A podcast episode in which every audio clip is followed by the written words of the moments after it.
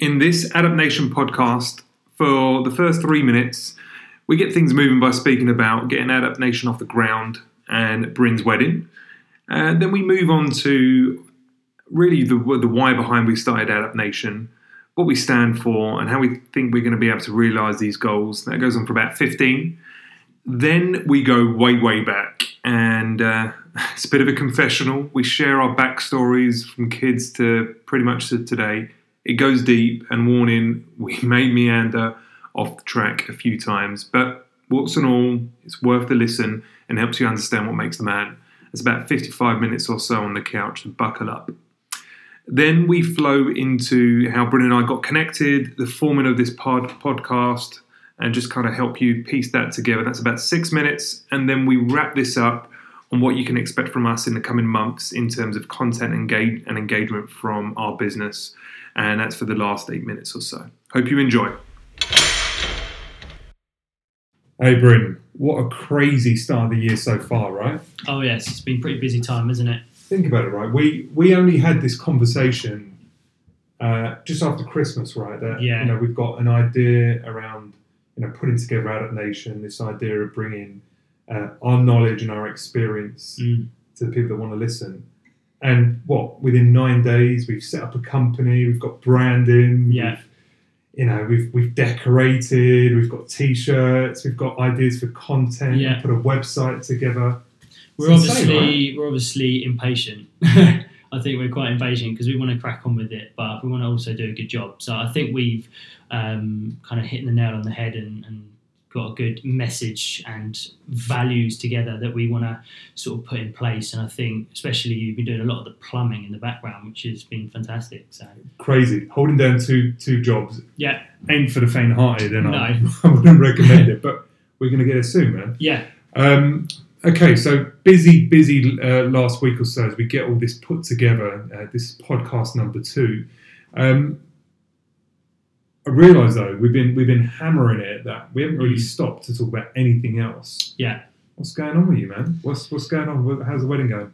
Well, yeah, I mean that's been taking up a lot of our time recently. Um, but to be honest, we've done a lot of the sort of the uh, the big things like booking the venue, um, making sure. I mean, the, the hardest bit is getting a date because you want to make sure that you tie all the dates together. So you've got all your loved ones there. The church is available where you have your reception. we'll make sure that's available all on the same day because you don't want one of your uh, important uh, loved ones not to be there on that date. So How much just- how much are you actually doing versus Lisa though?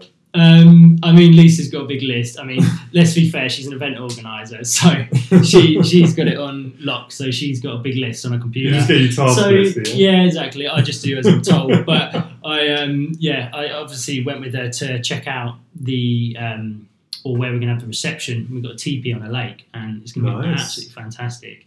Um, and also the other day we had to go around the priest's house, and that was an experience because um, we had to sit in his lounge and say our prayers and whatnot, and he had to kind of judge um, how we are together by our values. So he gave us two bits of paper and said, mark down uh, between one to five, one being the most important, mark down these values.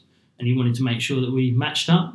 And uh, can't say we didn't cheat when he walked out of the room. So, but I just hope he's not listening to this right no, no, now. I'm sure he won't be. yeah, Well, you never know. You Well, never know. It might exactly. He might be an avid fan. So, So the wedding is in May, yeah, at the end of May on the bank holiday weekend. and you, re- you realise you've got to be podcasting on your honeymoon, right? Yeah, yeah, exactly. Yeah, yeah. Lisa, well, she didn't know about that yet, but I'm sure she'll be fine. It's not on our list. Let's just say that. Or um, or listen, man, it's going to be fun. Um, Interesting year. We we got we, we're getting together tonight because we wanted to get get this off off the ground and share Mm. with with those listening really a little bit about what Adapt Nation is going to be about. Yeah, Um, so why don't, why don't we kick off? Why don't we do that? Um, so as I say, 2018 is is going to be a year where you, Bryn, and uh, myself, Steve Katazi, um, are going to be putting really the, the investment in. It's going to be Yeah. the blood, sweat, and tears year, Definitely. right? It's Yeah. uh, content, content, content, engagement via all the platforms, um, and just putting ourselves out there, right? mm, definitely. Um, I think it's going to be a busy time, but uh, you know, our main focus is going to be getting that value. So we're just going to have to put the work in, put the hours in, um, make sure our content's great, make sure we engage with all the listeners, and I think it'll be a good year. there's no such thing as a quick buck, right? There's a lot of people engaging um, in these types of things because it's so, so easy to get Yeah. off the ground. But you know, Well, the the question is the why behind what they're doing, the value that those that Mm. these people are bringing, and Yeah. is it sustainable? And Yeah. can you know? Let's be clear. Can it be monetized to make it more than just a leisurely pursuit? And that I think is is probably worth us kind of talking through the why behind Adap- Adapt Nation. yeah, definitely. Let me let me kick this I off. mean- You tell you tell me if if I'm kind of missing anything here, but you know, in my mind, the reason why we've set set up Adapt Nation, which really is is a space, a hub uh, that will be engaging in health related, strength related, and uh, you know, kind of nutrition and mindset related stuff. Um, and I think the reason that we need to get going on this is that there's just a lot of dishonesty Yeah, in the fitness space. definitely. There's lots of narcissism. There's Yeah. lots of ego, and I think there's a there's an increasing level of dogma. definitely. The problem, I think, the problem is is that to to market yourself and get into the industry um, is the barrier to entry is so low, isn't it? I mean, you can get yourself on social media, you can build up a following as long as you're consistent. Um, and usually, someone's got a good body. They just post up their meals, post up how they look, um, and, I, and they tend to obviously build up a following through being consistent, hard work. However, they don't tend to have the right message or they don't necessarily seem to want to do the right thing in in the way of, of helping others it's more to sort of help them and we can see this quite a lot in the industry so i think that we we want to come from a place of honesty transparency Think think about all the supplement industries, right? Yeah. Think about all, all the hard selling that we're exposed to, whether it be on the internet or whether it be via other advertising. You know, we're constantly getting sold mm. on, you know, diet plans, Yeah. on, you know, supplements, on fad workout regimes. And that's what I mean by dogma. I think, you know, not only are all these fads being pushed, but some of them are reaching critical mass where people being uh, are are identifying and associating with a diet. You know, Yeah. I'm I'm paleo, or you know, I'm I'm a keto guy, turns or into I'm a a CrossFit guy. Mm. I think we've got breakthrough on that a little bit. Yeah, and I think I think it's really hard as well because obviously myself being a personal trainer, I, I find it hard when clients come in and they may be conditioned to a certain way of eating and be part of a cult.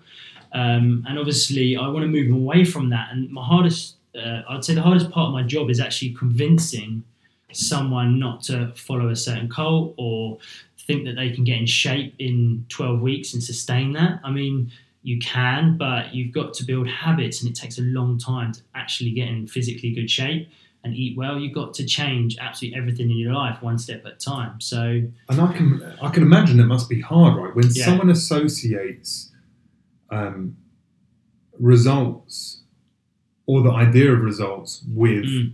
doing X, and then you tell them that you don't have to do that thing all of the Mm. time, or or you can be more flexible. If they've seen results, I guess they're going to struggle to want to change. Or if they've seen results through others, or they've been sold through maybe lies, right? I think that I think that's the thing um, that people struggle with because there's a lot of naivety, there's a lot of misinformation, and again, it's one of our values is getting that honesty and realness definitely. around what what people can do, and um, you know the pros and cons of pretty much anything that's out there. Everything has merit, Yeah. but understand the merit, understand the consequence, and understand you don't have to be as rigid Exactly. as you've been led to believe. Well, I always the thing I always say as well is it's not how much we know, it's how much the listeners know, how much our clients know.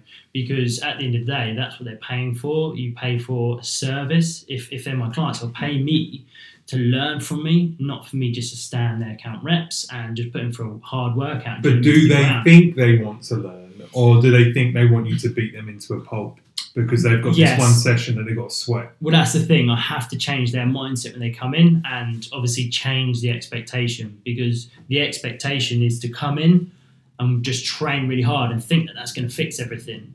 But it's actually going well. Hang on a minute. If I if I give you the tools to go out and actually sort of mend your diet and you know work on your stress levels and things like that, I think more people need to understand that there needs to be more honesty because I think a lot of people feel that they just need to train or just need to do this, and then like you said, there's a lot of cults and stuff like this. I just don't think there's enough truth out there and people understanding what's actually real and what's not when in terms of getting results.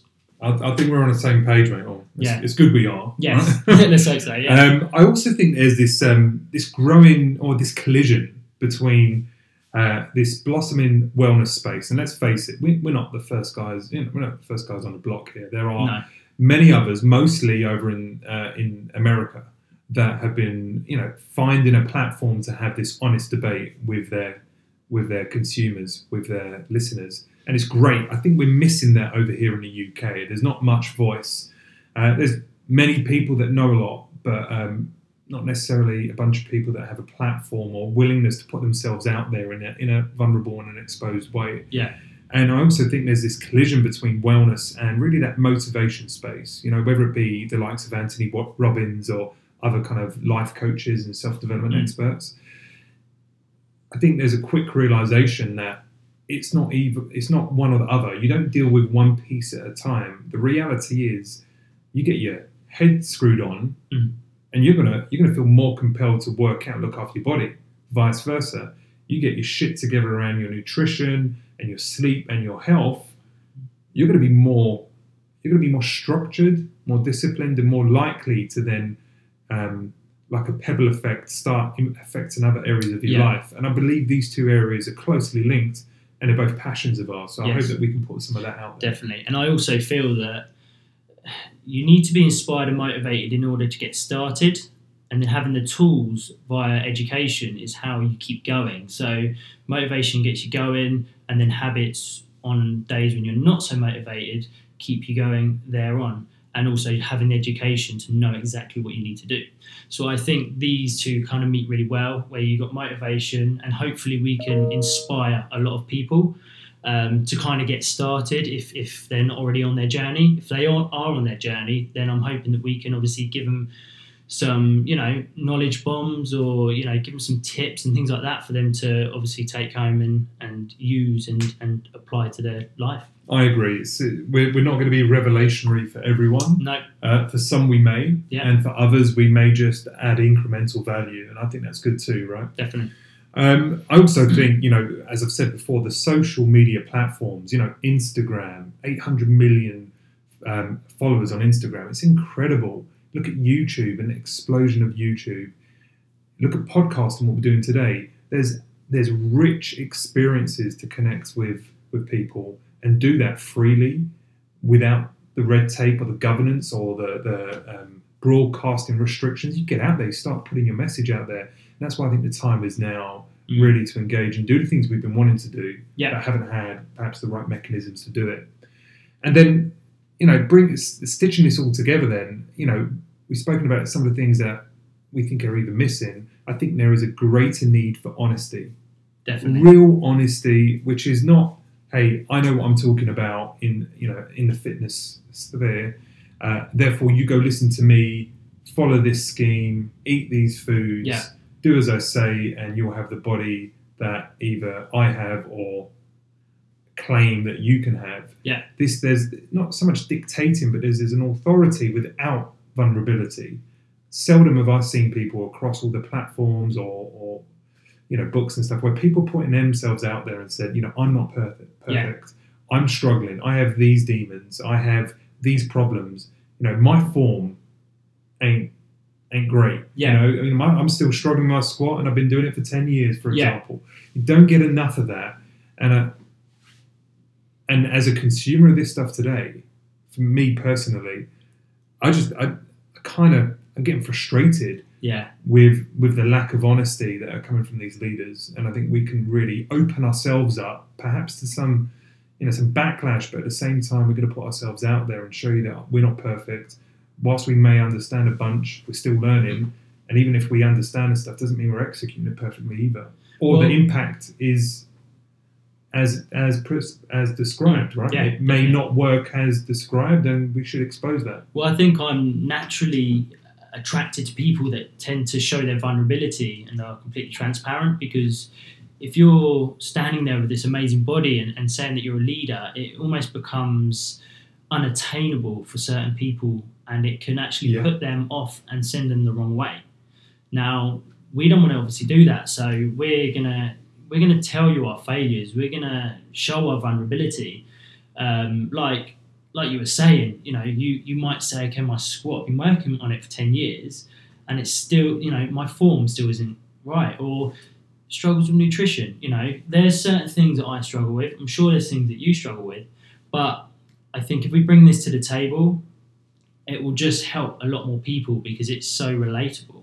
Let's not just be academic. That's that's my ask of you. Is let's not just be academic. Yeah, Uh, you know, let's talk about the science and Yeah. academia that supports doing things in that way. But you know, let's run run that idea Yeah. through its paces and see if it works. exactly. Yeah, Um, I also think you know there's there's an opportunity. Whilst I see it in a couple of spots for real care and compassion to be presented, you know, of course we've got to make money. Of course this is a business, and we're going to treat it as a business. Um, but that's not our mission, Mm. and it's not our reason. Our reason is to add some add value and to care. Care, and when I mean care, I'm, I'm thinking about you know tackling the naivety and quite frankly the lies that have led to the issues we have in Western culture, right? Whether it be Yeah. the UK, parts of Europe, or absolutely in the States, Yeah. where obesity is at epidemic pr- proportions, chronic diseases, like pretty much everyone these days has at least one chronic disease, whether it be Crohn's disease or diabetes or you know a whole slew of things. And the reality is that's starting to come out of the woodworks through science and uh, things related to the gut microbiome is that we're doing this to ourselves and we've been naively doing the wrong things because we haven't been told a better way. And in some cases, we've been we've been lied to Yeah. to consume foods or behave in a way which is not productive for the individuals, but is sustainable for the country or the company. Yeah. And I think we need to break through some of that. exactly. And I think the other thing as well is uh, I don't think enough people ask why, and we want to be the the guys to start asking why more often. Um, just to follow up for your point, where you're saying that we get lied to a lot, and um, especially in the, the Western world with with um, a lot of the, like, the medicines and things like this, you, I think people need to ask why a little bit more, and also have a little bit more of a deeper understanding as to why they're taking what they're taking and what the implications are. To- totally, and I, you know, there's so much stuff we can talk about, and we Yeah. will, right? But Yeah. let's let's not try and Delve Uh, into it now. yeah get get it all out right now. Yeah, as much as we want. exactly. So look, like you know, wrapping a bow around that. Yeah. I think this is where you and I are going to come into the frame, right? We're going to put ourselves on the front line, right? Put our, our bodies, um, our, our our lives out there for people to see how we're engaging Mhm. with the lessons we're learning, and hopefully it's going to be interesting. Definitely. Cool. So that's a, that's a little feel for you know the why behind Adap- Adapt Nation. Why don't we go way way back though? Um, and this is going to be you and I doing this for the first time. Yeah. We we've known each other for about a year. Not even that actually. No. But clearly there's our backstory, and we've anecdotally heard bits and pieces of each other's kind of like childhood and some of our history. But why don't we put it out there? Why don't Yeah. you tell me, tell the audience, um, who's Bryn? Well, let's start off with sort of my career as a PT. I mean, I started about five years ago, so I think I started in about 2013. Um, I started off in a small boutique little gym down in Weybridge, where I used to live, which is down in Surrey. And I met some amazing people there, some great clients I got down there. And um, then obviously from there, I moved on to a big commercial gym in Milton Keynes when I moved up with my now fiance. And again, that was a completely different experience because I was um, I was opened up to a whole new world and of different clients. But in a commercial gym, it's completely different to um, when you see in a nice boutique gym like that. And um, yeah, so I've, I've probably been doing training for about five personal training for about five years now. So then I did that for a year and a half. Then I moved on to the commercial gym again, another year and a half. And now I've got my own little studio um, where I'm in a chiropractic clinic, working alongside the chiropractors. So I get a lot of referrals coming through. I obviously do a lot of rehab, and then I, uh, I kind of, I don't want to be too much of a uh, generalist, but I help people with weight loss, any of their health and uh, fitness related goals. So that's kind of what I do as a PT and how long I've been doing it for. Mm-hmm. But personally, I've been training for about, I think about 12 years now. So I think when I was 16, 28, yeah. yeah, Yeah. so I was about, I think I was about 16. I think at that time, that was when you were allowed to join a gym. As soon as I could join a gym, I was in the gym and I haven't stopped. Um, made many of mistakes along the way. But I think along the way, you learn a lot. Why, why, why did you go to the gym? I think as a kid, I was always the smaller, weaker kid. So I, I quite like to think of myself as an underdog at school. Um, not because I want this entitlement, but more because I was I was never bullied, but I would I would be picked on because I was smaller, and other people used me as a butt of their joke because they knew I was smaller and I couldn't fight back or argue Okay. back. So I think you know insecurities and things like that stem from there, and then obviously as soon as I went to the gym, this sort of intrinsic self confidence came about, a confidence that you can't get from compliments from other people, clothes. It was more of um, an internal confidence that I knew that I could develop myself. I was a bit bigger. I was a little bit stronger. I could start sort of sticking up for myself. And I don't think that feeling has ever gone away. Um, so that's kind of what's kept me closely linked to the gym. Mm-hmm. That coupled with being quite sporty. When I was a kid, I did a lot of karate, taekwondo, um, Muay Thai, kickboxing, done a bit of boxing. So I had, I've got a bit of a fighting background. Wouldn't say I'm necessarily a fan, but I, I just enjoy doing it. But I've only done them. I mean, I stuck. The longest I stuck to one of the martial arts was probably about two and a half years, so nothing really serious. Um, played a lot of football, um, cycle a lot, love running. So I just like being active in general. But I think it, the the motivating factor is probably the fact that it gives me a deeper meaning um, and value. So I feel when you train, you learn certain values like patience, commitment, consistency, because you can't lie to yourself. You can lie to other people, but you know whether your body's changing, you know whether your health is changing. And I think by being in the gym, I just grew up learning that these values are important. And I think it changed outside of the gym as well, and it changed my life. I think it's kind of what's you know led me here tonight to be here doing a podcast. I mean, It's pretty cool. yeah. So What what impact have your parents had on you? um, Uh, have, have have they? How how what's the biggest influence your both your mother and your father have had on you individually? Well, my dad was in the police, um, so I was quite proud of that when I was a kid, I think. And um, he was in a, an academy when he was younger, and he would talk about it a lot. Um, he would talk about his fitness tests and things like that. My mum, on the other side, again, she was always quite physically active because she um, rode horses and stuff like this. So you kind of have to be fit. And I spent a lot of my childhood jumping on hail bales and things like that, hay bales stuff. So that was quite good fun. Um, but yeah, so I think she has, my mum has quite a good interest when it comes to what's healthy and what's not when it comes to food. So What when I about, was, what about outside of fitness generally though? Like when you look at your mother, mu- your mum and your dad, what what traits do you owe to them? Um, I think that my my dad's got he's got a bit of an addictive character, and I think that has probably led me not necessarily led my dad in the right direction, but it's led me in the right direction. And I feel that Okay. uh, So when you what are you gonna are you willing to expose what you're talking about? yeah, I mean, well, he's he's struggled with drink in the past, which is obviously something that I've witnessed, um, and I'm still witnessing now. And I think it's obviously driven me the other way. Okay. And I'm trying to be obviously super healthy, watching what I eat, training right, sleeping right, keep my stress levels down. So I'm trying to make my body run optimally. On the other side, I can see how my dad's obviously drinking, and it's just pushing him down this sort of rabbit hole that's getting you know he's getting further and further down there, which means that you get to a point where you can barely you know bring his health back. You know, as you get older, it gets harder and harder. It's like leaving a car outside to rust. If you leave it, the longer you leave it out there, the harder it is to restore. Yeah.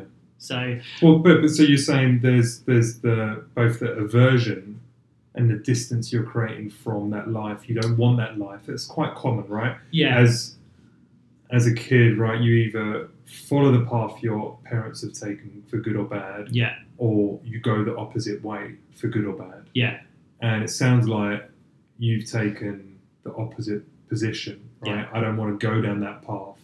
I'm going to prove to myself that I'm not the same. I'm not cut from the same cloth.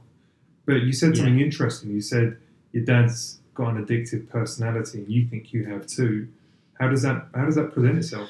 Well, I think that obviously, I, I think with addiction, you don't sort of because when you've got a healthy addiction, i.e., training and eating well, and I think in some respects it is addictive, and, and that word sounds bad, but you don't see it as an addiction when it's used productively. Mm-hmm. But I feel that somewhat is addictive because Do you feel you have to contain? Do you have to protect that addictive quality? I, you know, do you gamble or do you do you, do you stay away from gambling for the fear of well, that addictive personality coming out? No, because it's funny you say that because I, because this is obviously having this conversation is obviously making me think, and I think when I go to the casino or something like that, I've always been very good at you know if I make a small win, I'll walk away.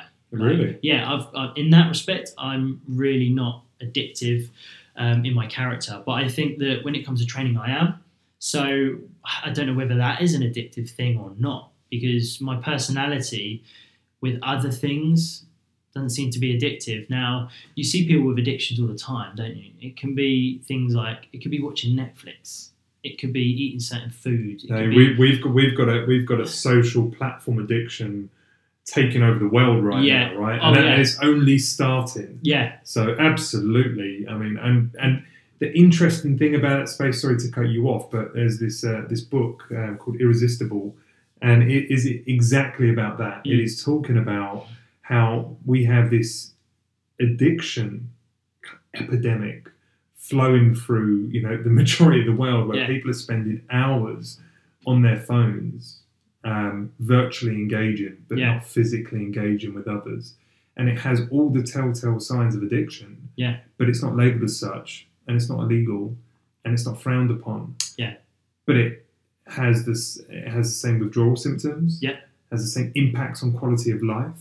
It's really interesting, and we've got to watch ourselves as much as we want to leverage Yeah. these social platforms to positively engage others. Let's also bear in mind that Well- you know it, it, it's not all, all a source of good, right?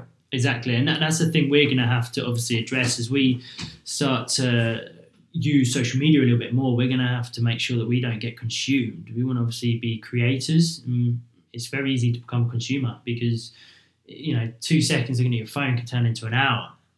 You know, so it, it's you can see how the addictive properties are there, and I think Yeah. there's there was something interesting that I saw the other day on Facebook, and I think it was I can't remember his name. I but he was one of the guys that either set up it's not Mark Zuckerberg, it's someone else, but I think he was in the early stages of Facebook being created, um, is now completely against it because he's saying that we we wanted it to be addictive, but not we wanted people to want to go on Facebook, but not this much. Hmm. We didn't realise the can of worms we were about to open. Think, think, think about the think about the, the food industry. This is exactly the same. There's there, there are um, food big big food veterans Mm. who have realised their their ways. Right, have realised that you know in the pursuit of profit and building a successful business, their drive was to in, ensure obviously maximum maximal sales, Yeah. as you would expect. Right, Yeah. they achieved that growth, whether it be you know the wheat industry or whether it be you know baked goods or some of the big big brands you see in your in your uh, supermarkets. But there's many a many a kind of veteran now who's realised that you know what we we had a great impact Mm. we on our business. We sold our stuff like hotcakes, Yeah, but now we're realising some of the food that we were peddling has some deleterious effects aren't that healthy and No. the science is coming out now that we've we've been doing bad by society, and they're stepping out of their roles and trying to create more sustainable, valuable, Yeah. healthier options, leveraging their sales and marketing expertise, Mm. but trying to push something a bit healthier. Yeah. I find that fascinating. too. Yeah, I mean it's it's a bit of a epidemic. I mean, we all have these foods that are palatable to us that we we get addicted to. I think how we manage that is so important. And I don't think people think it's as much of a problem as it is, as we know it is. I agree.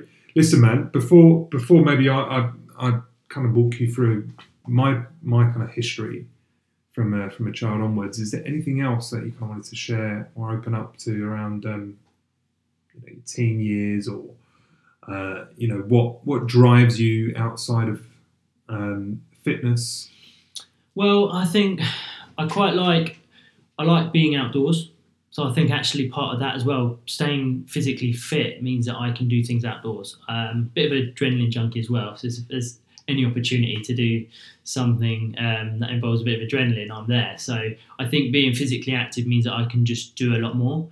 Uh, me and Lisa, we want to. We've travelled a little bit. We travelled around Europe for a month, and I think that again, you, you have to be somewhat fit to you know go hiking and go cycling and go and see you know the countries you're travelling to. So I, I feel that I've got to sort of keep my fitness levels up for that. Um, but in terms of uh, which I didn't cover, in terms of my personality, because I want everyone to know sort of who I am as a person, I would actually say that I'm more of an introvert. Although I may not seem it when I'm at boot camp and I'm being a personal trainer, you mm-hmm. know, you have to be a little bit of a leader. You need But to turn it on, right? Exactly, but but naturally I'm a bit of an introvert. So, but because I'm an introvert, I naturally want to sort of, or I don't naturally want to push myself, but I do push myself. Yeah. I try and get myself outside of my comfort zones, which means that I'm constantly developing, constantly learning. But that's all part of it. I mean, I get so much joy and um, and whatnot from from the development and the progression in self development. So, I think I, th- I think you what I what I'm hearing is that you you, tr- you treat anything you're passionate Mm. with just like you would trying to develop a muscle, exactly. right? You know, it takes reps. Yeah. It takes pain, Mm. and it and it and it takes pushing against enormous resistance to grow. And you know, growth doesn't come easily. And um, hey, the most successful people in the world have been nervous, scared, Yeah. out of their comfort zone, not sure how they're going to do what they need to do, but they find a way because they put one foot ahead of the next, Exactly. and they just get momentum. Yeah.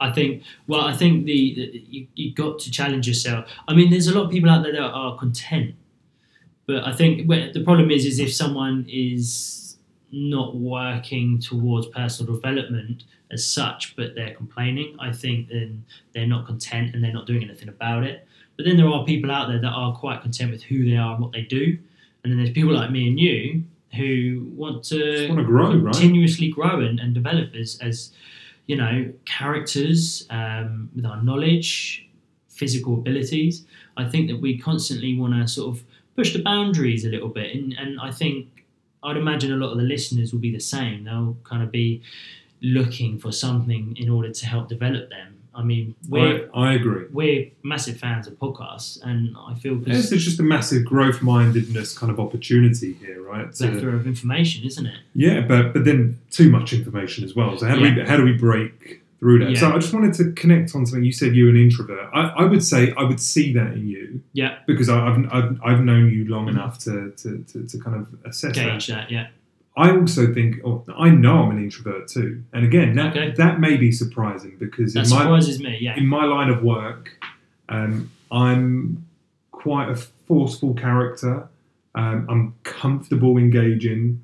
I have to sell stuff every day, and you don't associate salesmen with So- introverts. so that's but let, let me tell you my definition, or it's not mine, uh, but the definition that resonates with me, Mhm. which is I can go, go, go, and adrenaline can kick in, and I can stand up on, on a stage. I can get into a really important presentation with 10 people in the room and stick Yeah. up a PowerPoint slide, walk people through stuff. I can deal with high stress situations and be front man and Mm. feel comfortable leading. Yeah. However, when I want to recharge my batteries, I don't go and seek out social interaction to do that. I actually enjoy being alone. And I will go significant period of time enjoying my personal company. Yeah. Now, obviously, I live at home and I've got kids and a wife and, and I love them and I want to be with them all the time. But, you know, my recharge is me in the gym by myself Yeah. or reading something or a podcast or thinking or walking the dogs. And that probably is the place I go for both recharge and that kind of like inner enjoyment is, is Mm. where I'm, I'm most natural. Yeah. And I think that, uh, for me, that's the definition of uh, being an introvert. Whereas an extrovert would seek social interaction as comfort. Yes. I, I seek isolation as comfort. Yeah, I think. I mean, what's your thoughts on? it? I mean, the more I hear about stories like yours and mine, I realise that I wouldn't necessarily I'm a leader at all, but I have to lead within the sessions that I do, and, and you have to lead within your job. And um, I'm starting to see this pattern that more and more people that have jobs and have to be leaders in their role tend to be introverts. Um, if you look at people like Brian Rose, for instance, um, who's on the London Real podcast, he he's an introvert, but you wouldn't see it within him because he seems like such a leader. He can stand up on stage, he can talk in front of thousands of people. Um, he's interviewed some of the you know some huge celebrities now, but he's an introvert. But he's completely I don't know. I- maybe, maybe, you know, trying to piece this together and, you know, let's not try and solve the world's problems on this podcast, but um, there's a book by a lady called Gretchen Rubin called Four Tendencies, and it Mhm. talks about, uh, you know, the kind of key underlying underlying tendency of an individual that drives their behavior. Um, and if you are someone who gets accountability through others, Mhm. you will, I I guess, more likely seek out that interaction with those people because you both get joy and you get accountability from them. They hold you accountable to Yeah. stuff. Whereas I'm, I'm, I'm accountable to myself and really only myself. Not not Mm. many people can tell me what to do Yeah, right? I can follow direction, but only once I've internalized it and I see it, that it makes sense, it's efficient, it's sensible, and it adds value to me. yeah, You ask me to do something I don't want to do, I won't do it. And I think, you know, that's what you find in a lot of leaders Mm. is that that ability to internalize, ask questions, hold themselves accountable, have that massive self drive. Yeah. Um, and they don't need others to Yeah. make that happen. Now they, they need others to form a business and Mhm. partner with and you know scale their organization and, and work with and have enjoyment, but they don't need them to Yeah. be successful. You know, they can be successful through their own drive and their own steam. So would maybe you? that's maybe that's kind of the so would you say extroverts almost do need that? They, they kind of I don't need know. that support. I, I, I don't, I don't want to suggest one's better than the other, but that's kind of what I'm alluding to. That maybe It's interesting. It's really interesting. Let's. Um, I'm, I'm clocking time. I think we should um keep things moving. Yeah. Uh, and in the spirit of um, honesty, why don't I kind of do the same? Yeah. I'll kind of walk you through what's Share in my head and just kind of stop me. Yeah. Yeah. So um, so let's go back to childhood. So grew up in North London.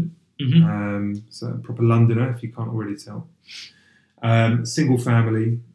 My mother, um, you know, raised me by myself until um, my brother and sister came along, uh, fathered by uh, another man who's still in my life, but you know, for the Okay. majority of my life, uh, you Mm. know, pretty much independent, had to kind of take care of myself Okay. and um, had a doting mother who couldn't do enough for me, who did a great job of hiding our financial troubles.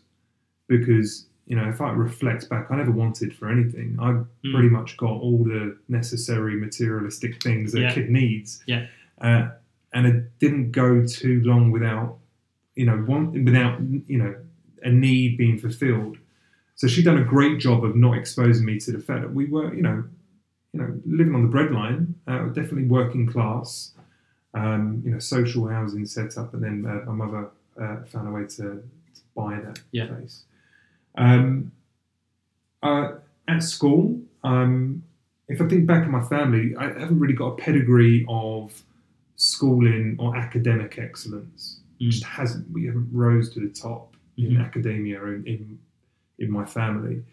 Um, and I wouldn't say that that was a driver for me to do different, um, but I found this personal drive at school that didn't come from my mum. You know, my mum wanted me to be at school and attend and be punctual. Yeah. But beyond that, um, the demand wasn't there for me to do my homework or Yeah. put X amount of hours in or take it really seriously or shoot for the next thing.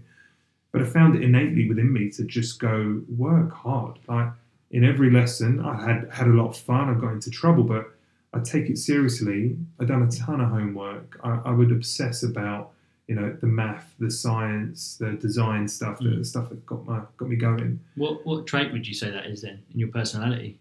It's just this dogged determination. It's Mm. like this um, grit to. I'm, I'm a hard worker. I, that kind of work ethic has just it, presented itself as a kid. Yeah. and it was not not asked for Mm. by anyone. Yeah. I just done it. Like, I Mm. just locked myself in a room and do hours of work. And my mum never had to tell me once to go do it. it was just, it's weird. if That's amazing for someone your age to, to crack on with their homework and And, and the school was good, Yeah. but it wasn't geared towards, you know, this demand either from the school. either. So I'm, I'm yeah, not entirely sure where that came from, but it wasn't necessarily from, from my house. Yeah. Um, but it also brought it started to present the kind of the logic inside me. As I said, maths and science and anything that had a right or wrong answer, I gravitate to. yeah Um, the more subjective, nuanced, you know, arty stuff, I, I love creativity. I'll talk about that in a second. But um, I work best when I can work towards an answer that's either yes or no Mm. and I can I can solve a problem. If I can, you know, I, therefore I hated English because it was subjective. Yeah. Put it out there and Open-ended. wait for my English teacher Yeah. to just say it was shit, which Yeah, happened most of the time. Yeah. I bet you love science then, right? but science, yeah, all that stuff was was just like right up my street. So so that was uh, school. I, I went from school to college, done pretty well there. You know, good grades, um, high high achiever academically, and then got the opportunity to go to uh, um, uh, a university in London, which um, st- it was one of the best universities in the world. It's called Imperial College, specifically for um, aeronautical engineering. wow. Okay. Yeah, like, like didn't rocket science shit. Yeah. so You're yeah, hiding I, a talent there. I didn't I didn't know what to do. You know, career advice was pointless. Yeah. Like, I liked maths, I liked science, I liked design. What can I do to blend those things together? I know what. I'll like build planes There and you go. You know, Formula One cars. And how do you do that? Well, you've got to study this aeronautical thing. Yeah, fine, I'll do that. Yeah. So, you know, working class kid, no privilege, no money, you know, put put my name into into the hat and, you know, through a bit of luck and good grades, I was accepted in. So really felt privileged and excited. Now, a couple of problems. I didn't I didn't live on campus. I was I, I was living in North London. Um, um, Imperial College is in Kensington, and I decided it would be great if I just biked in every day and then bike Mm. home. Yeah. Turns out, I, you know, I didn't experience any of the university as a result. Didn't have any of the social life. Didn't enjoy the thing, even though I, I wanted it. Mm. I just kind of found myself uh, ostracized because I didn't have the kind of on-campus experience. Yeah. Long and short of it, you know, I just got bored. Mm. I only I didn't do a year. You know, I Okay. spent a bunch of money. Didn't didn't didn't click. Spent most of my time in the snooker halls of Imperial College Mm. uh, with someone uh, recording all my lectures for me, and it just became it became ridiculous. I had to just, you know, I was no, never going to catch up with all the mini disc recordings I've got, and I just I was losing There's my way in the content. Yeah, I'm surprised. I mean, because it doesn't sound like your sort of character to not sort of throw yourself in at 100 miles per hour and and, and get the work done. I so think I felt I, you I must felt out of my depth. yeah, It was it was subject subject that was so dry. Yeah. The lectures weren't engaging for me. Mhm. Maybe that was because I came from a different background of schooling, but I kind of needed a bit more engagement. You know, Yeah. it was like here's a subject, you work it out yourself, and, and it just wasn't it wasn't engaging enough. Yeah. And then yeah, I didn't have the social piece nailed down because I Mm. was you know, I wasn't on campus. Anyway, so from there, put myself into in, into the workplace after a little hiatus. Uh, and just landed in an office job. Um, Yeah. Nothing much to talk about, but kind of built some just basic competencies through doing a pretty mind-numbing job for four or five years, um, done well enough considering my age to get management and departmental management experience, which was cool. Yeah. Um, and then from there, I've it, really my career has been about sales. So for the last twelve years, I've been working in IT sales, specifically in IT security, which is a blossoming industry now. You know, cyber, you know, cyber hacking, anything to do with you know protection of people's data is a hot topic. Okay. And I've benefited from a blossoming but niche industry that I've worked in, and I've done well. You know, I'm, I, I pride myself on being a passionate and energized communicator, and that works well in an environment which also requires logic and technical kind of prowess and Yeah. the ability to engage and care. So that's kind of been my career. I'll, I'll kind of maybe touch it, uh, touch on it a little bit later, but I think that's the back. I think the interesting thing about what me and you are doing is that we both come from a background that isn't the typical kind of go through school, go to college, and study to be um, in this industry. We, I mean, I've had loads of different jobs um, before I was a personal trainer in, in this industry, and obviously you've had um, jobs that are completely separate to the industry as well.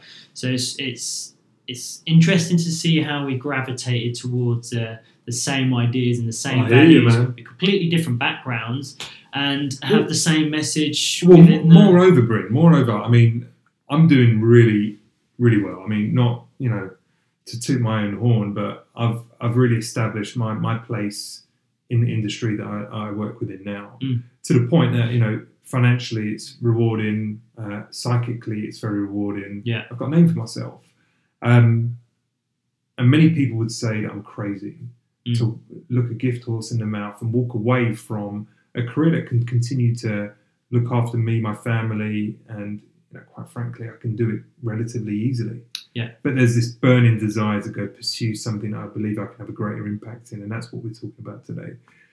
But before we do, and I think we should kind Yeah. of touch on that passion a bit. Yeah. Um, let me let me kind of root you in my what what I, I believe are my kind of core passions or kind of guiding principles. Yeah.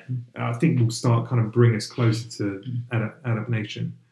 The first is physicality. Um, I I haven't really ever pieced this together, but I remember a number of times I would I would tell my wife Michelle um, or others that I feel most alive when I'm moving. Mm. That I find you know at one one point I remember a few years ago I remember saying to Michelle, "Do you know what? I think I might." you know, I think I might really enjoy being a farmer. She's like?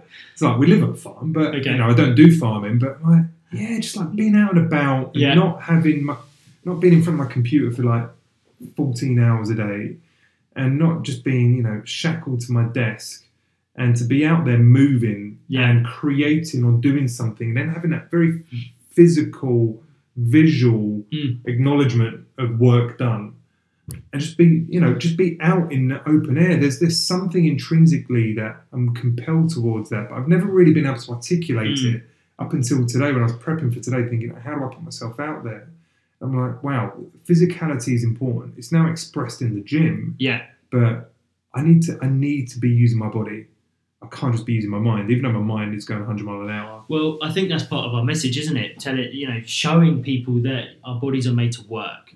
So we're not, you know, you don't just want to stick to body. Obviously, if you're interested in the sport itself of bodybuilding or specifics, but I think with the movement like CrossFit, I think people are now starting to see that our bodies are machines and, and, and the, the things that we can do with our body.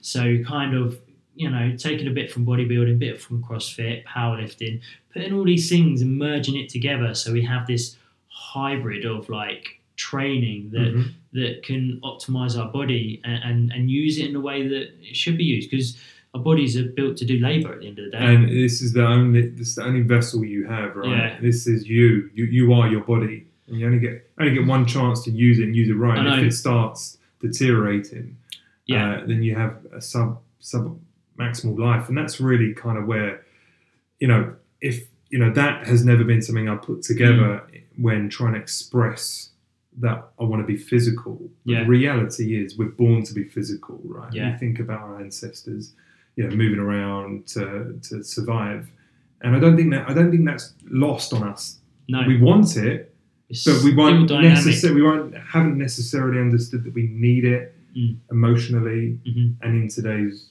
world. But I, I believe we do, and for me at least, it's really important. and it feels right when you train, when you when you get your blood pumping and you get Or just take going, going for a nice walk. right, doesn't it? Going for a nice walk on a brisk kind of like autumnal day. Yeah. You know, and you've got a nice kind of picturesque kind of Mm. view. It's beautiful. And especially, I think as well, when I, whenever I'm feeling a bit under the weather or I'm feeling down uh, or if I'm ill, if I go out for a walk, it always makes me feel so much better.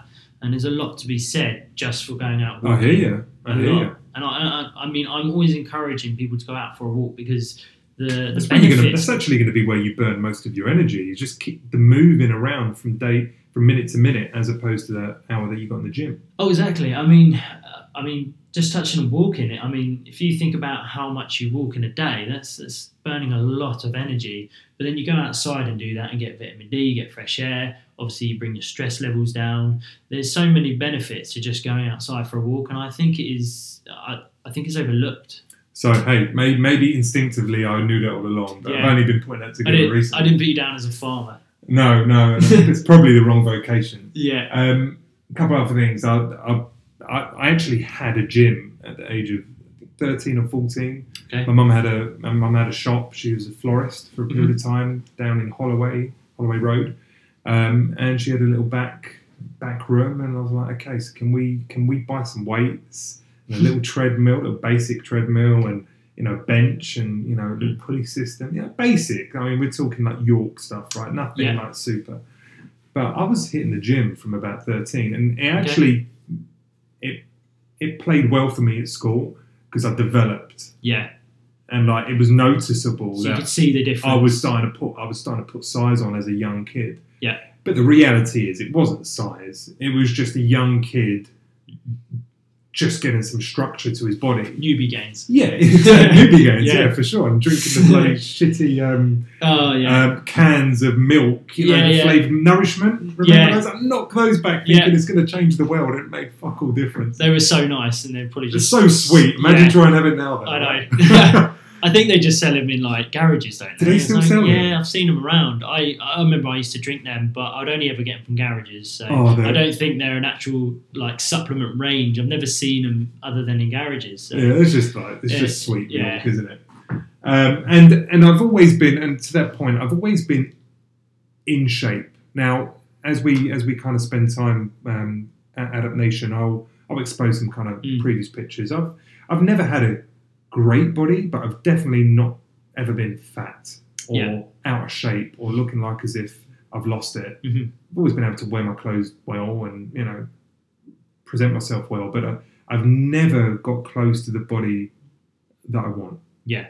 And that, for me, is one of the main reasons why I wanted to do this. Is that I'm now starting to realise my goals. Now I've got, I've definitely got a journey ahead, but there's an adaptation. Yeah.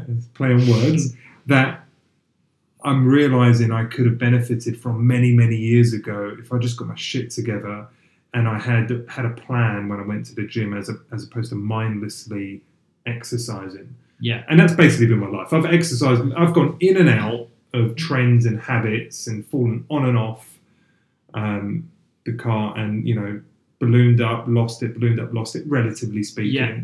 Um, and it's been that. It's been that my whole life. So, would you say you were sporty? I mean, did you do any sports? You didn't mention any. No, not really. I was, I was sh- I was crap at football. Right. Yes. Two left feet. Yeah, absolutely. Uh, my my my friends at school would attest to that. Right. And I, I had an interest in say basketball. Uh, I did actually pick up the the, the, the um, sport that I had the closest affinity to was actually squash.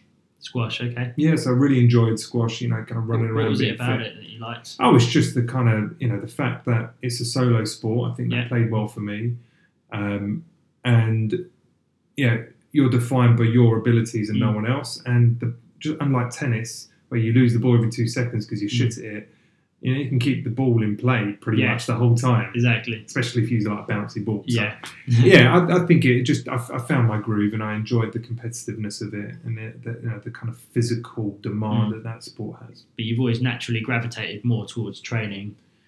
Yeah, yeah, as opposed to being in a team and you know Yeah. kind of having that kind of thing. Not sure why, but it just hasn't really it didn't gel. Whether it, I wasn't, uh, I'm not an athlete, which Mm. I'm probably not, or um, it's probably the fact that I prefer individual sports. Yeah, so it's I prefer being yeah. accountable only to myself. Yeah. it's weird. Yeah. Anyway, so so that's my physicality side. And the other passion I have, uh, as I've kind of expressed already, is sales and marketing. And I'm excited about what we're doing here because it really demands that you're, you know, you're an effective communicator. Mm. And I and I, I pride myself on being a, an expressive and energized communicator, on being able to exert influence over others by sharing my passions with them to the point that they're good to go. Yeah. And my, the idea that I'm feeling so pumped about, and that's what's worked well in my career, Mhm. uh, and I believe that's what we can do here. Um, so sales and marketing is very close to my heart. It's a career that I've built up, and when I look at marketing, it's not just spam emails and bloody forcing products in people's faces and getting people's Yeah. feeds. Marketing for me is more the creative side that I enjoy. Because I think there's is- a lot of negativity. Sorry, I think there's a lot of negativity around the word marketing. So I'll be interested to see what you say about this. Yeah, no, I agree. Yeah, wait, for, me, it's it's more it's more around um, when I say marketing in my mind, I, I hold this kind of romantic idea of creating beautiful things. Right. Do you know what I mean? And a means of communicating. Yeah, and like you know, think about the old school advertising where you know the Guinness adverts or some really expensive adverts would hit the TV, and you could see there was a whole design team that went behind that, and there was a whole narrative, and you know the whole process of coming up from brainstorming to creating the story to creating the. Pe- I just love Mm. creating stuff, and that's actually my, my third passion. I'll get to in a sec. But the last thing I'll close my sales thing is like you know I enjoy it and I've benefited from being able to do some big things. You know, Mm.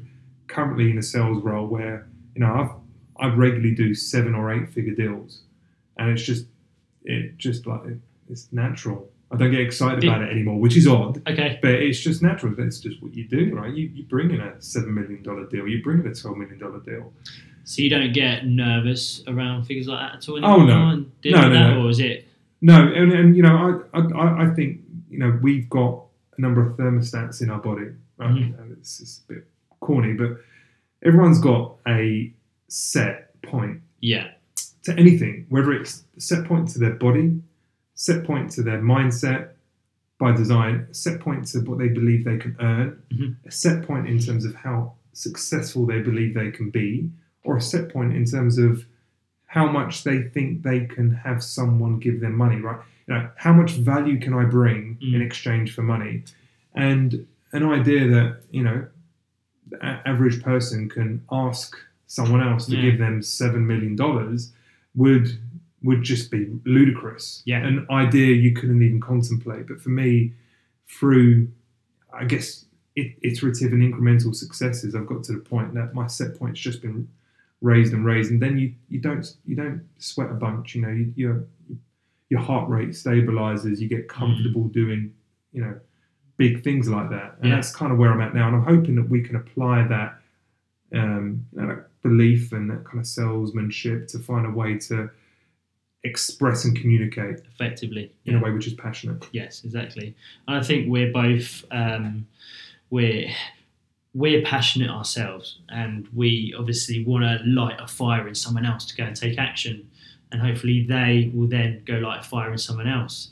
We want to create this community of, of, of passion, um, uh, you know, around everyone and, and get everyone excited, you know, and, and and to I think that excitement for me personally comes from knowing that training and being in the gym and being healthy goes way beyond the gym itself.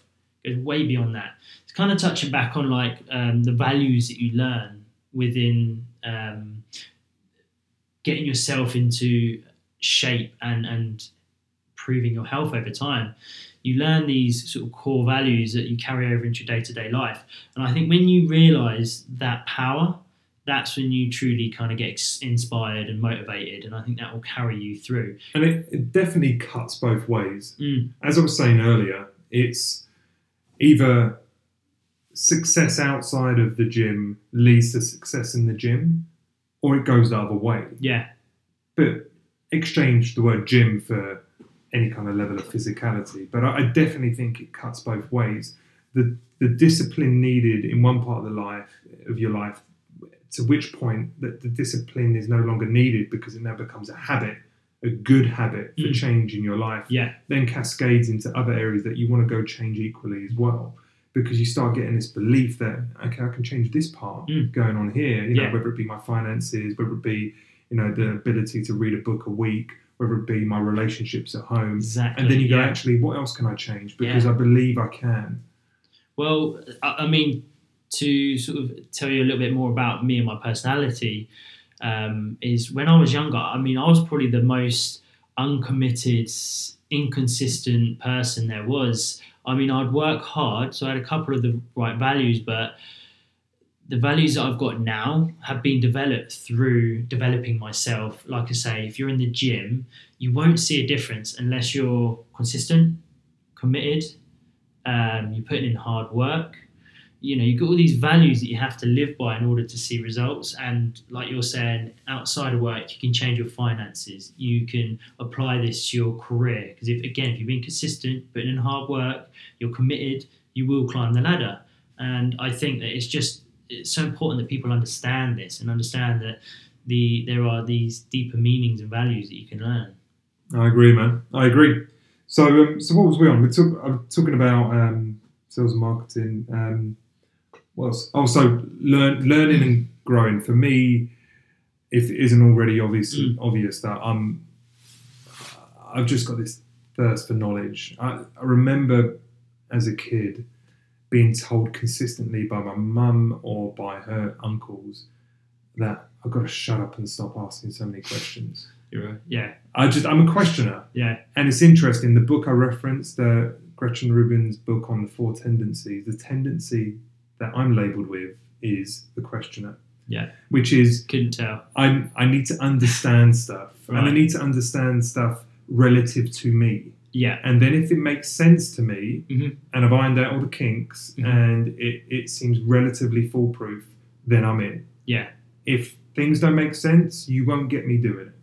And um, but that being said, to the positive, I've I've always had this desire to learn and grow, and it's ebbed and flowed. You know, Mhm. there's been parts of my life where I've just hit the groove, or or I've just got onto the kind of uh, treadmill of life, and you kind of lose the willingness to commit extracurricular time to stuff. So definitely haven't always been a saint in that regard. But generally, I'm analytical. Anything Yeah. I put myself to, like a small task that we've got in the fa- in the house, through to something at work, through to you know creating this thing that we're doing here, it's asking the questions, it's analysing, relatively scientific by Mm. by design. I'm quite logical yeah, in that regard. Um, and I would also say that I'm quite technically um, savvy. Yeah. Hopefully that bodes well what we're doing. The last thing about learning and growing, though, isn't isn't just the uh, seeking seeking out information. Um, in about 2005, uh, in my kind of mediocre office job that I had, realised that we were in a bit of a rut. And whilst we were doing okay relative to some of our peers, um, I didn't see that we were making enough. We, that mm. we had any trend towards something bigger. It felt like as if we were stagnating. Yeah. And whilst that was okay in that year, if it's two or three years go down the line, and we're still in the same spot, I wouldn't be particularly happy. So there was a, a kind of like come to Je- Jesus moment, but it was spawned upon uh, a book called Awaken the Giant Within, which is written by Anthony Robbins, obviously massively known and Mhm. has done a phenomenal job Mm. for you know motivating and encapsulating the idea of belief and you know kind of just action in people. And he made a huge difference. I read that book; it resonated like hell, and that really pr- it was probably the defining moment Mm. in my life where I took charge. Yeah. I, I decided to act and not be not be on the sea being taken Mm. however the waves want to take me, but put myself in a fuck off big boat with you know engines and Yeah. you know propellers and and wit and sails and direct myself in the direction I want and take purposeful action yeah, to learning, developing, growing, and in, in the pursuit of that, you know, becoming more um, attractive to others Mm. who would exchange that attractiveness for a better job or more money or Yeah. more opportunity. Uh, so growth hasn't stopped, and actually, you know, us meeting each other has just kind of lit the fire under me again, and I'll, I'll kind of I'll hit that because I think that's quite important to talk about. So going back on what you just said, so would you would you say that's a lot of that comes from self awareness because, like you said, you're kind of going along this current that you're, and it's almost like you're unaware. You're just going about your day to day life without actually thinking about the consequences or what you're doing, whether you're happy where you are right now.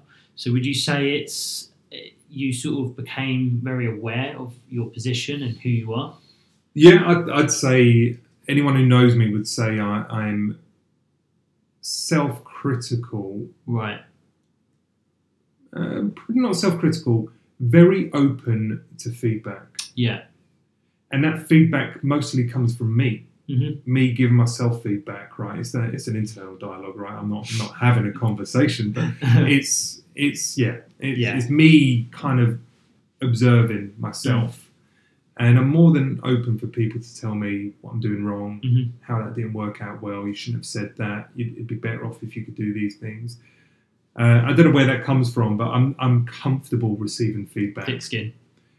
Thick skin or just a desire to improve. Yeah, I mean, you know what I mean? You've got to be open minded um, to these things, haven't you? And be able to adapt. So I think people's feedback can be very, as long as it's good feedback, then it Yeah. can be constructive. So, Yeah, I'm sure you know if people like really want to be malicious, then Yeah. it probably would it could you know get to me a bit. Yeah. But you know, typically if you seek feedback and it's given in a positive must- way, I want to receive it. I'd Yeah. rather I'd rather know how I look in the real world versus Yeah. what I see when I'm in the mirror. Exactly. You know. Yeah. So that kind of piece is to give my passions, the creativity piece we spoke about Mm. already, right? You know that drives. Oh, I create stuff. I love creating stuff. But underpinning all of this is, you know, I guess my the my reason why, and my reason why for growth and Mhm. for success and pursuit and longevity and optimizing my life really is my family. Yeah. It's the creation of um, not just a stable but a fulfilling and um, energetic and lovely home in which my wife and my two kids Mhm. get to thrive in. I want to give my kids opportunities that I didn't have. I want them to express themselves physically. I want them to know what fit feels like. Mhm. I want them to know there's no other choice. And I also want them to know that whilst we come from a place of success, Mm. success needs to be earned. And I want them to find what success means for them, whatever it means. Yeah. Whether it's academically, whether it's in the pursuit of a career, Mm. whether it's through the arts, whether it's through sport, whatever it means. Um, I want to create that environment and I want to give to my family and make sure that we don't need for anything and we have the most enjoyable life whilst we're here. And that really is my my guiding spirit and what all these other passions you know slot on top of. Yeah, that's what I'm, I'm. I think that's what I was quite interested in when I met you. Is that you you didn't have the typical dad bod. Um, you you had a very busy schedule with your work, and then obviously you're a family man. You take that quite seriously. So I think for me and, and also the listeners, as we go along this journey, it's going to be interesting to sort of see how you balance your lifestyle. Yeah, and you know when when we go all in on on adaptation, there's a good chance that, that balance is going to get get fucked with a bit. Yeah, and I've got to try and work out how I, I don't present my addictive qualities and my hard work ethic to Mm-hmm. The detriment of the other other things I'm, I've been able to balance right now, which is time with my kids, Yeah. you know, quality time, you know, being physical. So we'll see how that one plays out, but hopefully, um, still going to be a learning curve, I'll, I'll keep to it, and if I Yeah. don't, I'll, I'll be honest about it. Yeah. Um, so then, so where, where am I at now then, right? To kind of wrap this up for, for us, and then we'll bring a close to this session. Um, so currently a sales director, will be going full time in Adapt Nation pretty soon. Yeah. Um, I'm 36 years old, um, and if I'm honest, my body's been breaking down, not in significant ways, but you notice it, and it's funny because when I was younger, people would say, "Wait until you're 30," you know. You know, you won't. You know, whilst you've got a fast meta- metabolism now, and you don't have any weight on you, it'll, it'll come catch up with you. And I'd, I'd hear that, and I'd hear other Yeah, yeah. anecdotes that you know your body's not invincible, Mm. and it's incredible. Clicked into 35 years old, and now all of a sudden these ailments start showing themselves. Whether it's skin issues, or you know flaky skin, or psoriasis, or whether it's um, you know s- you know, sweats for no reason, or Mm. whether it's aches and pains, or Joint whether issues. it's bloat, Yeah. or whether it's just general fatigue. Mm. I mean, I had the most chronic disrespect for sleep ever. Like four or five hours sleep is fine. I'd be like, you know what? I don't want any more than that because if I have more than that, I wake up more tired. Mm. If I have four or five hours sleep, I wake up still awake Mm. because I haven't gone to sleep. Yeah, Do you know what I mean? exactly. But then I feel it, Mm. and I didn't know what awake felt like Yeah. up until this year, and, and we can probably talk about that some other time. Yeah. But that's kind of where I'm at, right? I'm just finally trying to kind of work out right, how do I optimize? This isn't just about body now. This is about I want to be around for a while, and I Mm. don't want to be around for a while and be unhealthy whilst being around. I want to be optimal And and awake life. And have my full cognitive ability, Yeah. have my full body ability. I want to be I want to be completely with it and I want to Mm. enjoy my life, not live a painful 30, 40 years at the back end because I've just been disrespectful. So that's kind of where my head's at at the minute. I, And, and I would say, I've, you know, I've been on this two year journey. Started before we met, but it's really been this pursuit. Initially, it was a um, it was the biggest loser challenger at, at the work I'm at right now. okay. Uh, we all just as a bunch of about ten of us decided to just kind of like throw some money in and Mhm. have a bit of a you know macho competition. As you do, yeah. and yeah, competition drives me. So Yeah. and so did it all my peers. And we went full in, and some people had more to lose than others, but I was fairly committed to it and Yeah. got a pretty good result like, physically. Uh, and from there, I then had this this commitment to um, get in the gym, which was unguided. It was like I have to now. No, I can't go back. Mhm. So I was doing like an hour, hour and a half of cardio a day, cardio, Wow. Okay. and I was working out my muscle pretty much every day, Yeah. with hardly any day, hardly any day off, Mhm. and I wasn't getting anywhere. Yeah. And it was just like it was like I was just going around in circles. Mm. Like there'd be times I'm thinking, what is the point? I know I'm doing this because I don't want to lose the you know gains, and for gains it was the losses. Yes. I, I don't want to put stuff on, therefore I must maintain this schedule. But this schedule became so inefficient, and I felt obliged to do things that weren't creating any joy. Yeah. But they felt necessary. And then to make matters worse, I was working out at 11 o'clock at night yeah. And working out until maybe midnight and then going straight to bed, so completely fucking my sleep as well. So that's been it's been kind of like what I've been doing, you know, in 26, uh, 2016, part of 2017. Yeah. And then you entered my life. Yes. That's where I came in and sorted you out. so what happened? I, I called you up. I said, Yeah. look, you know, some, you got to unfuck my, you know, my regime, like Yeah. trying to get me thinking better about the work, my, Yeah. my gym. And I must admit, Bryn, I mean, you know, I, you know, without blowing smoke up your ass, you've Mm. um, you've lit fire under my ass, right? You've given me. Um,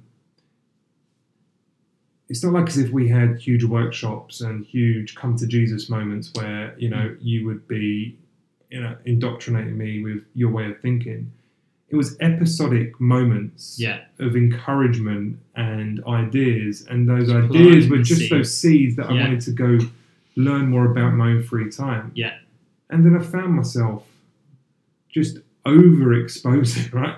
Like, they're just like we'd, we'd have a session. I'd spend the next two hours researching Yeah. about this thing we've spoken about, like a different type of training protocol, or or you know, um, power um, as opposed to strength, and plyometrics, or you know, um, you know, rep ranges and, and different types of exercises, mobility drills, and how to do so. And I just became obsessed. So in, in some subjects, you you get to a point where you're more read than I was in, in certain subjects. You'd send me all these articles, and, and you were really delving deep into it. So I knew that you you you were going to take it and run with it. It was a matter of just planting the seeds at the right time in order for you to let it um, flourish and, and and obviously I needed an, make I needed out. a forceful interrupt because the path I was on, um, if it wasn't for my proactive reach out to you, and more importantly, the work that you'd done, the effective way in which you engaged me, I'd be doing the same thing. Mm. I'd be on this merry-go-round, going nowhere, Yeah. and fatiguing my body, no doubt. Mm. making my metabolism so in a, so efficient that I didn't burn any calories on the treadmill Yeah. or the cross trainer. Yeah. And feel compelled to do more and more and more to try and get some benefit on the scales or see something in the mirror. And in some respects, you do have to do more and more and more because your body's adapting to the amount of work Exactly. you're putting on it. So So it was, it was, yeah. Um, you know, your your your uh, entrance into into my life was was a really positive one because Mm. in the nine to twelve months that we've known each other, it's just been this explosion explosion of passion, Mm. this energy, this enthusiasm, and quite frankly, the results. The results in uh, my physical well being. You know how I look in the mirror, the body, how my body's adapting through to how good I feel, the lack of bloat, you know how my nutrition's you know now in a better spot now i'm Yeah. getting i'm getting eight hours a day believe it of sleep it's incredible i never used to and it's just it's such a foreign space to be um so look man, I, I, I thank i thank you for you know just helping me out do but now job. i think it's it's time for us to put put that journey out there because it's not finished i am No. no, way near um, my potential but in terms of well-being fitness mindset uh, body shape that i Mhm. want to be but it's a journey and i'm inspired that we've made enough progress in the nine months that i think we can do more in the next few years Exactly. We're right at the beginning of, of this journey, and I think that you've got a lot of potential. Um, obviously, you're the good thing with you is you're, you're like a sponge, and you're picking up information so quickly. Not jealous at all. and you're picking up all this information and being able to apply it to your own life, which is fantastic. Which means that you're now starting to, you know, your knowledge with training and nutrition has caught up with me so quickly, which is fantastic. Which means that we're now having conversations that, that you know we can have these conversations for hours, and that's what partly why we now want to do this podcast, so we can put it out there and let you guys get inside our heads and sort of hear what we have to talk about, um, our interests, our struggles, um, and what we think about the industry, and you know, I agree. And and think about it this way, right? We're the guinea pigs, right? yeah, And and and as you get to know us, you'll notice that I've been a guinea pig for many a thing. I'll willingly throw myself into all sorts of uh, tests. Mm. You know, you know, we'll talk about some of the tests I've done later. okay, I'll be interested in that. including you know the experimentation with my food, including experiment, experimentation in Yeah. the gym. So look, we will you know we um, commit to being your guinea pigs. We also commit to being um, your workhorse, right? Yeah. We uh, there's so much information out there. It is very expansive. There's a proliferation of good content and bad content, many times contradictory content. How do you weave yourself through that? Yeah. Get the right information, get it condensed, get it synthesized, uh, and not have to do the hours of, you know, whether it be vocational or, Mhm. or, or work related kind Yeah. of research that you and I are doing, right? Mhm. We are always consuming either as part of the job or just through our natural inquisition. Yeah. And um, I think we could synthesize that and just get the real facts out to, to Well, our people. Yeah, exactly. I think there's a, a plethora of, of information out there, and it's going to be our job to cut through all the BS and, and find out what, what's actually true, what's not, what works, what doesn't. So, Um, so, why, you, so why don't we why don't we be a little bit more specific, right? You know, Mhm. as we as we think about closing on this now. Um, so why why don't we have a chat about what the guys can expect to see from us for the next few months? yeah, So you know we've got a website put up. Obviously, it's, it's by by no means complete. Uh, we should be getting it done pretty soon. Yeah. Uh, it's already starting to receive our content, which is great. Um, but we're going to be doing a few things. Um, let, let me pick on one, and then you can pick on others. Right. Yeah. The first is we, we're going to be opening up a series of microblogs. So by microblogs, really, it's it's um, an on-topic blog that stays focused on that one topic and doesn't end up becoming a mashup of the various literature and uh, writings and, and ramblings of that author, but instead stays on point. Yeah. And you don't often see that in this space. Is that they, it just becomes this blur of content you're flicking through, and there's no rhyme or reason as to the flow, ordering, or the sequencing. So we're thinking of things such as um, what do we actually eat? Putting our food out there. Mhm. Hopefully, we take some good photos. But Yeah. these are the foods we eat that are nutritious. They're lo- they're really tasty. Here's the macronutrient profile. Here's the calories. Here's why you should eat it. Um, here are the benefits. That kind of thing. You know, foods that might be superfoods. I think that'd be really interesting Yeah. because whilst there's loads of cookbooks and there's loads of beautiful pictures on Instagram, no one ever gives you the calories. No one says this is a beautiful, healthy th- food, and by the way, it'll blow your calorie allowance in one go Yeah. because I put you know 50 grams of butter in. Yeah. Exactly. you know what I mean? So Yeah. I think there's an opportunity to do that. I think Mhm. there's an opportunity to put our bodies out there, not Mm-hmm. in a narcissistic way, but say, look, you know, we're not the finished article. How about how about you guys follow our journey towards the body composition goals that we have, and we'll be honest about our program goals. Maybe Yeah. there's there's a you know a piece that we do around our individual programs that we're Yeah. undulating through and how we're progressing there. Differences in body type. You're, you're a personal trainer, right? So you can Yeah. put some pieces out in regards to what you see across your clients. I'll put out my sort of experience, um, things like anecdotal experiences that I've had with clients, failures, successes. Um, at the end of the day, the quickest way to learn about these things is through other people's failures and successes. So that's kind of my take on it. That's where I want to sort of bring you, uh, you know, get you inside of my head and my thoughts as well, and, and my judgments that I've, I've made over the past sort of five years of being a trainer. And I say five years, I'm, I'm really 12 years because that's how long I've sort of been t- training. Um, I've probably only taken my training seriously for about five years, and that's where you're going to get the real sort of quintessential of, of information that, that you're going to need in order to get good results and be able to apply it to yourselves. Um, so we're going to be looking also at the long form content, which will be delving into deeper, um, more informative, long blogs, and these are for the people that are going to be.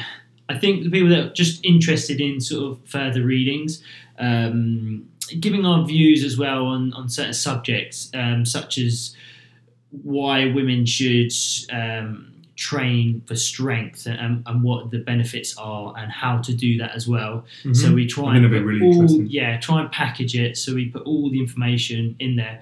Like you say, it's all about the order we put it in, how we structure it. So it makes it easy to read, but it's also engaging and easy for you to sort of take away certain points and apply that to your lifestyle. You know, there's there's a lot of contradiction around nutrition, so we'll de- delve deep into that. I think things like undulating calories to build muscle and burn fat. If you're interested in that sort of stuff, we'll we'll do the long content and, and, and obviously make sure we put all the information in there, All the research and it. science. the, the science behind it, and just give you sort of a deeper understanding to certain subjects that obviously you choose to do so.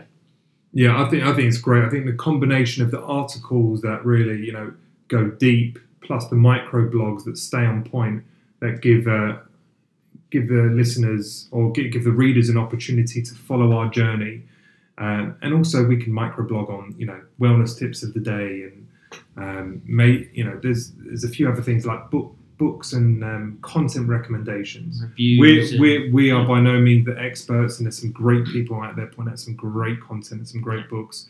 Hey, we should be we should be sharing what we've learned. If exactly. It's better to go to the horse's mouth, right? Yeah, exactly. In some ways, we're kind of being a bit of a. In some ways, we're a bit of a hub, aren't we, of information. I, I, I just want to see it. uh, uh, direct you guys in the, the right direction, um, and obviously let you know what we feel is valuable information. So we'll do that, and um, you know, part of getting our message out there is going to be through social media platforms.